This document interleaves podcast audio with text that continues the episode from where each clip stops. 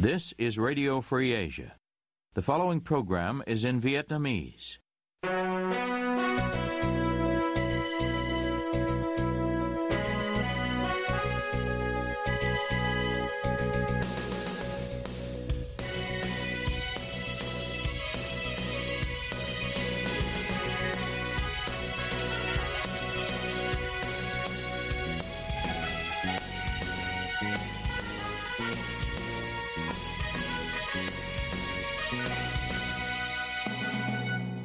Đây là Đài Á Châu Tự Do, phát đi từ thủ đô Washington, D.C., Hoa Kỳ. Toàn ban cùng Nguyên Lam xin kính chào quý thính giả.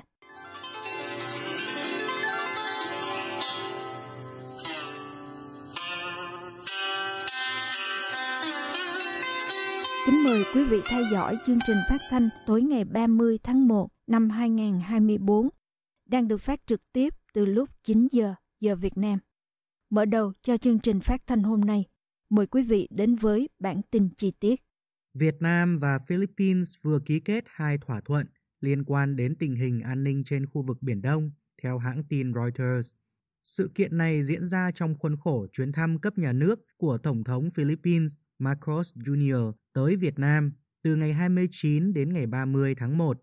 Hai thỏa thuận được ký kết tại Hà Nội được cho là liên quan đến hai lĩnh vực gồm ngăn chặn sự cố trên khu vực Biển Đông và hợp tác biển.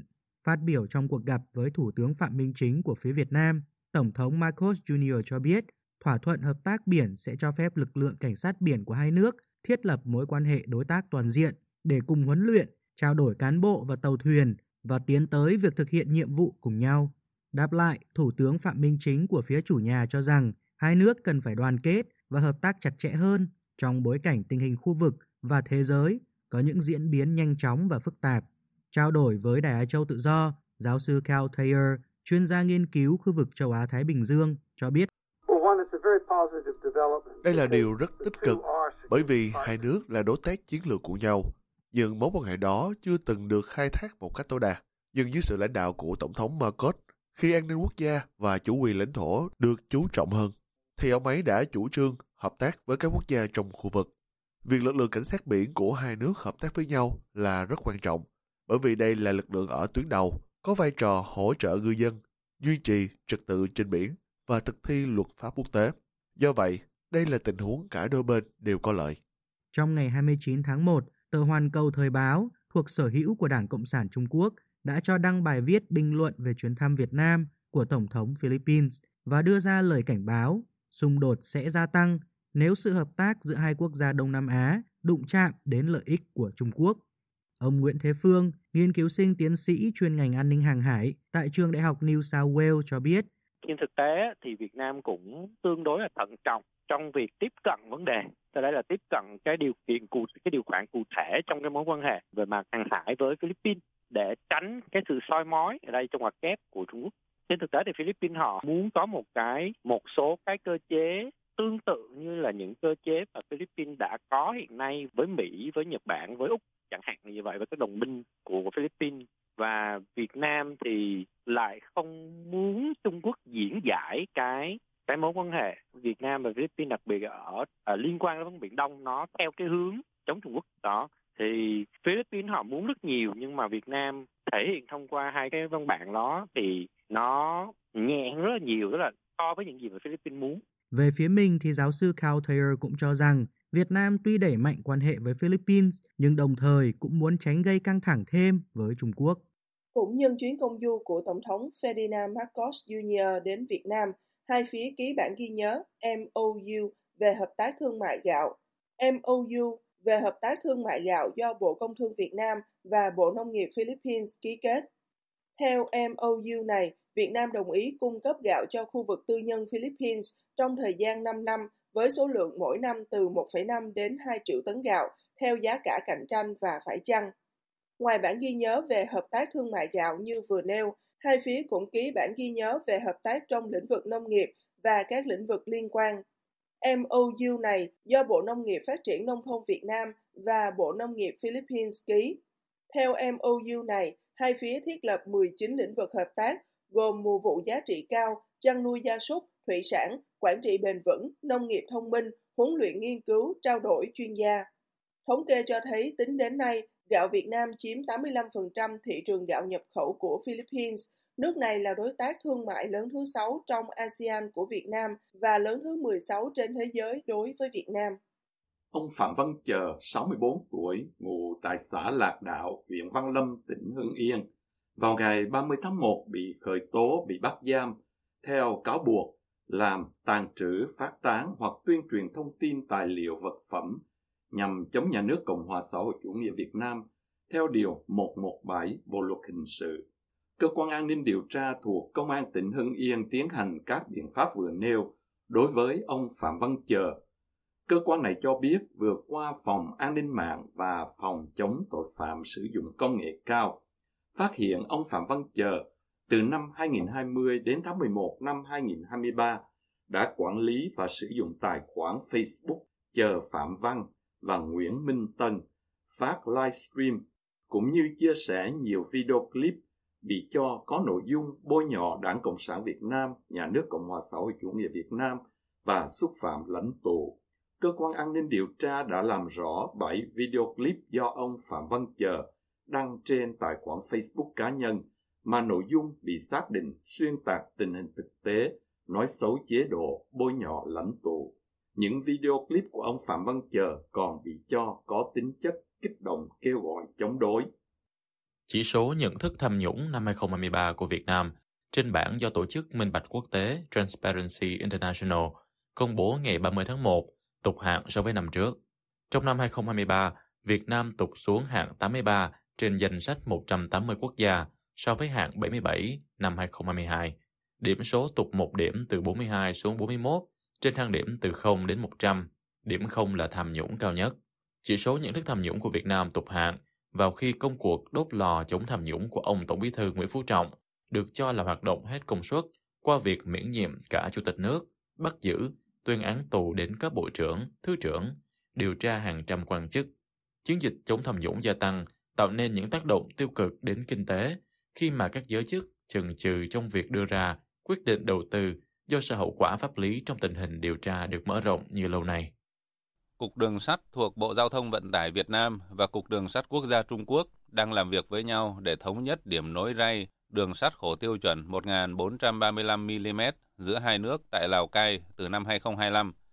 Truyền thông nhà nước Việt Nam loan tin ngày 29 tháng 1 dẫn nguồn từ Cục Đường sắt Việt Nam nêu rõ hai phía sẽ thúc đẩy việc xây dựng thỏa thuận liên chính phủ về phương án điểm nối ray đường sắt khổ tiêu chuẩn giữa ga Lào Cai, Việt Nam và ga Hà Khẩu Bắc, Trung Quốc. Dự án đấu nối ray như vừa nêu được đề xuất đầu tư giai đoạn 2021-2025 với tổng mức đầu tư dự kiến hơn 2.206 tỷ đồng. Theo đó sẽ xây dựng đường sắt khổ lồng 1 m và 1.435 mm với điểm đầu ga tại Lào Cai, cây số 294 cộng 775 trên tuyến đường sắt khổ 1 mét hiện có của Việt Nam và điểm cuối là trung điểm của cầu Hồ Kiều bên Trung Quốc, chiều dài 2,85 km. Cục Đường sắt Việt Nam cũng cho biết hai phía đã trao đổi nội dung nghiên cứu khả thi tuyến đường sắt khổ tiêu chuẩn 1.435mm Lào Cai, Hà Nội, Hải Phòng và lập quy hoạch các tuyến đường sắt Đồng Đăng, Hà Nội, Móng Cái, Hạ Long, Hải Phòng. Hai phía cũng trao đổi việc phối hợp sửa đổi Hiệp định Đường sắt Biên giới Việt Trung thay cho Hiệp định Đường sắt năm 1992 do Bộ Giao thông Vận tải và Bưu điện Việt Nam ký với Bộ Đường sắt Trung Quốc. Xin chào các bạn, tôi là Trường Sơn. Còn tôi là Cao Nguyên.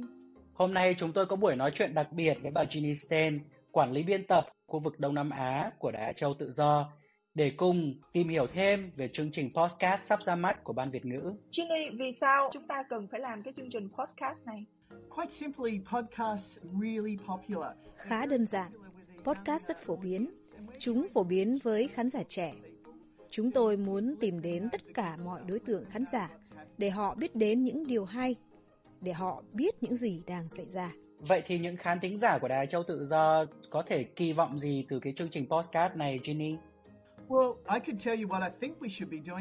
Tôi có thể nói chúng ta nên làm gì, nhưng hai bạn sẽ là người dẫn chương trình, nên tôi sẽ quay lại và hỏi, các bạn sẽ làm gì?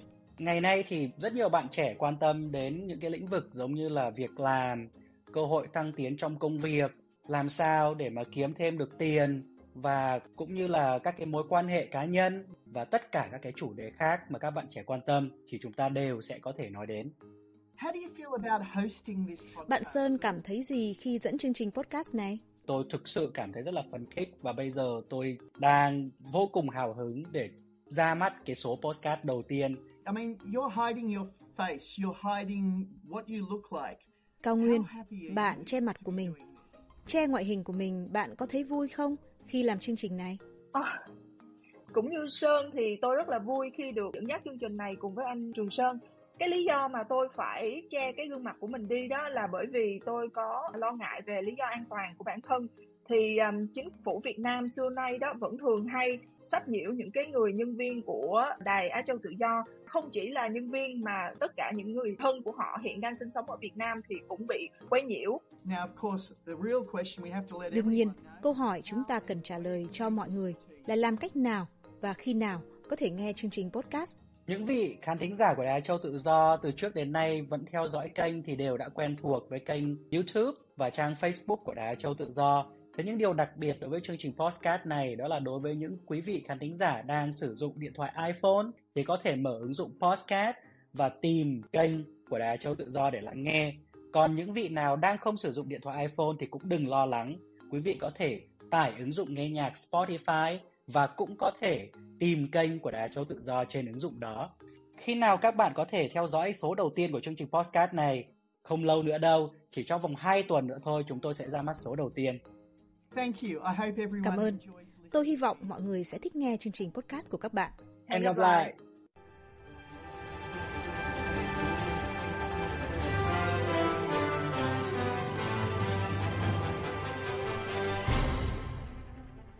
Quý thính giả đang theo dõi chương trình phát thanh của Đài Á Châu Tự Do.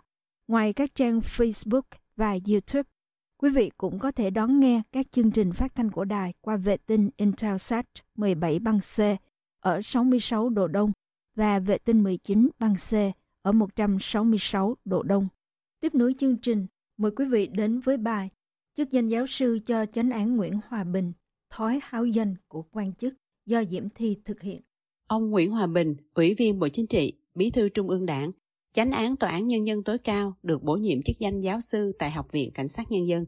Tại buổi lễ công bố và trao quyết định bổ nhiệm chức danh giáo sư, phó giáo sư năm 2023 diễn ra vào chiều 21 tháng 12 năm 2023, tân giáo sư Nguyễn Hòa Bình cho biết đây là niềm vinh dự cho cá nhân ông, cho gia đình và là cơ hội tốt để ông tiếp tục đóng góp cho sự nghiệp giáo dục, đào tạo và nghiên cứu khoa học.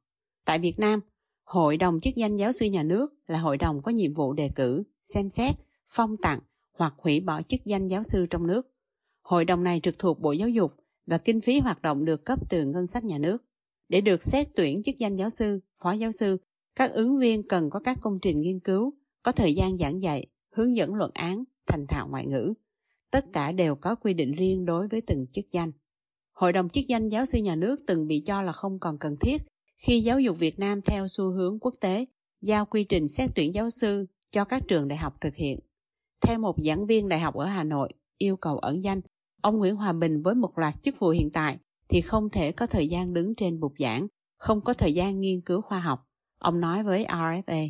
Cái quan trọng cần đặt vấn đề ở đây là một năm anh lên lịch giảng dạy bao nhiêu tiết tiêu trưởng, thực hiện bao nhiêu đề tài nghiên cứu khoa học, hướng dẫn bao nhiêu nghiên cứu sinh để đủ chuẩn xét giáo sư. Với một người như ông Nguyễn Hòa Bình, một ngày họp vài ba lần thì thời gian giảng dạy là bao nhiêu? Công trình nghiên cứu khoa học ở đâu không thấy. Theo tôi biết, thường thường các đề tài nghiên cứu khoa học của các lãnh đạo được cấp dưới làm từng chuyên đề ghép lại với nhau thành một chương. Nếu chưa có tiến sĩ thì lấy ba cái chuyên đề ghép lại với nhau. Viết lời mở đầu, kết luận trở thành luận án tiến sĩ. Ba bốn cái chuyên đề in thành sách thì trở thành công trình nghiên cứu khoa học để xét phó giáo sư. Cứ thế mà thành giáo sư thôi. Do háo danh mà nhiều người mang danh giáo sư nhưng cái đầu rộng tuếch. Trước khi giữ chức chánh án tòa án nhân dân tối cao, ông Nguyễn Hòa Bình từng là thiếu tướng công an. Nhiều người cho rằng với một đất nước không có tam quyền phân lập như Việt Nam, việc một giáo sư đang hoạt động trong ngành tòa án làm giáo sư một học viện cảnh sát sẽ là mối nguy cho nền tư pháp. Luật sư Nguyễn Văn Miến từng có vài chục năm hành nghề tại Việt Nam nói với RFA quan điểm của ông. Tôi không biết là ông đã từng giảng dạy cho ai chưa và thời gian giảng dạy như thế nào.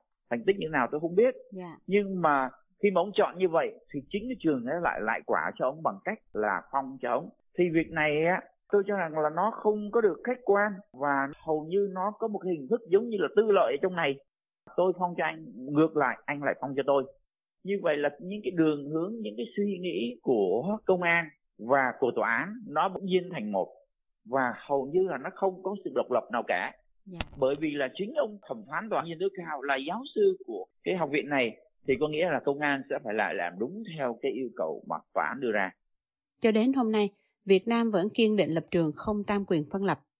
Theo một bài xã luận của tác giả Trần Hậu Thành trên tạp chí Cộng sản có tựa đề Nhập khẩu thuyết tam quyền phân lập hay lá bài cổ suý bất ổn chính trị, xung đột quyền lực cách đây vài năm, tác giả nhấn mạnh tam quyền phân lập là học thuyết du nhập từ bên ngoài, cổ suý bất ổn và xung đột quyền lực. Tác giả kết luận, khác với nhà nước tư sản, Việt Nam tổ chức quyền lực nhà nước theo nguyên tắc thống nhất quyền lực, không phân lập, nhưng có sự phân công, phối hợp và kiểm soát giữa các cơ quan nhà nước trong việc thực hiện các quyền lập pháp, hành pháp và tư pháp. Trước khi ông Nguyễn Hòa Bình được Học viện Cảnh sát Nhân dân bổ nhiệm chức danh giáo sư, Hội đồng Giáo sư Nhà nước công bố danh sách 648 ứng viên đến từ 28 ngành được đề xuất đủ tiêu chuẩn xét công nhận chức danh giáo sư, phó giáo sư năm 2023. Điều đáng nói là trong ngành khoa học an ninh, chỉ có một ứng viên đủ tiêu chuẩn là ông Nguyễn Hòa Bình, chánh án Tòa án Nhân dân tối cao. Một số người cho rằng Ông Nguyễn Hòa Bình không xứng đáng là một giáo sư nếu nói về trình độ, chuyên môn với những phát ngôn bất nhất của mình. Chẳng hạn vào đầu năm 2021, khi báo cáo về công tác của các tòa án trong nhiệm kỳ Quốc hội khóa 14, Chánh án Tòa án Nhân dân tối cao Nguyễn Hòa Bình khẳng định trong nhiệm kỳ không xảy ra án oan hình sự. Cụ thể, ông Bình cho rằng việc xét xử các vụ án hình sự bảo đảm đúng người, đúng tội, đúng pháp luật, không để xảy ra trường hợp nào kết án oan người không có tội. Đến tháng 9 năm 2022, Chánh án Nguyễn Hòa Bình lại nói rằng nghị quyết của Quốc hội cho phép 1,5% của 600.000 vụ án, tức là khoảng 9.000 vụ án, được phép sai do lỗi chủ quan. Ông này đưa ra biện minh rằng nếu cứ sai là bị kỷ luật hết thì không lấy đâu ra người làm việc. Nay, ông Nguyễn Hòa Bình lại được bổ nhiệm chức danh giáo sư Học viện Cảnh sát Nhân dân. Luật sư Đặng Đình Mạnh bình luận với RFA. Qua sự việc trên cho thấy là việc giao thẩm quyền và việc cấp cái chức danh giáo sư trong nước hết sức là tùy tiện và bừa bãi và theo đó thì giáo sư nó không còn ý nghĩa như là một sự công nhận về chức danh dựa trên cái nền tảng học vấn và khả năng sư phạm nữa mà đã trở thành danh xưng trang trí để các quan chức họ chia chác rồi họ ban phát làm đẹp tên tuổi nhau mà thôi cho thấy một cực trạng tuy rằng học vấn kém cỏi nè trình độ hạn hẹp đạo đức suy đồi nhưng các quan chức cộng sản vẫn rất là trọng vọng và hám danh đối với các học hàm, học vị hoặc là chức danh mà vốn chỉ dành cho người có học vấn cao, trình độ uyên bác. Thật ra thì công chúng vốn đã rất là thông hiểu điều này cho nên không có ai nể nang hoặc là khâm phục gì đối với các học hàm, học vị hoặc chức danh của các quan chức cộng sản cả. Cũng theo luật sư Mạnh, với tư cách là quan chức làm việc toàn thời gian trong ngành tòa án, ông Nguyễn Hòa Bình không được phép và cũng không thể tham gia công tác giảng dạy như một giáo sư của Học viện Cảnh sát.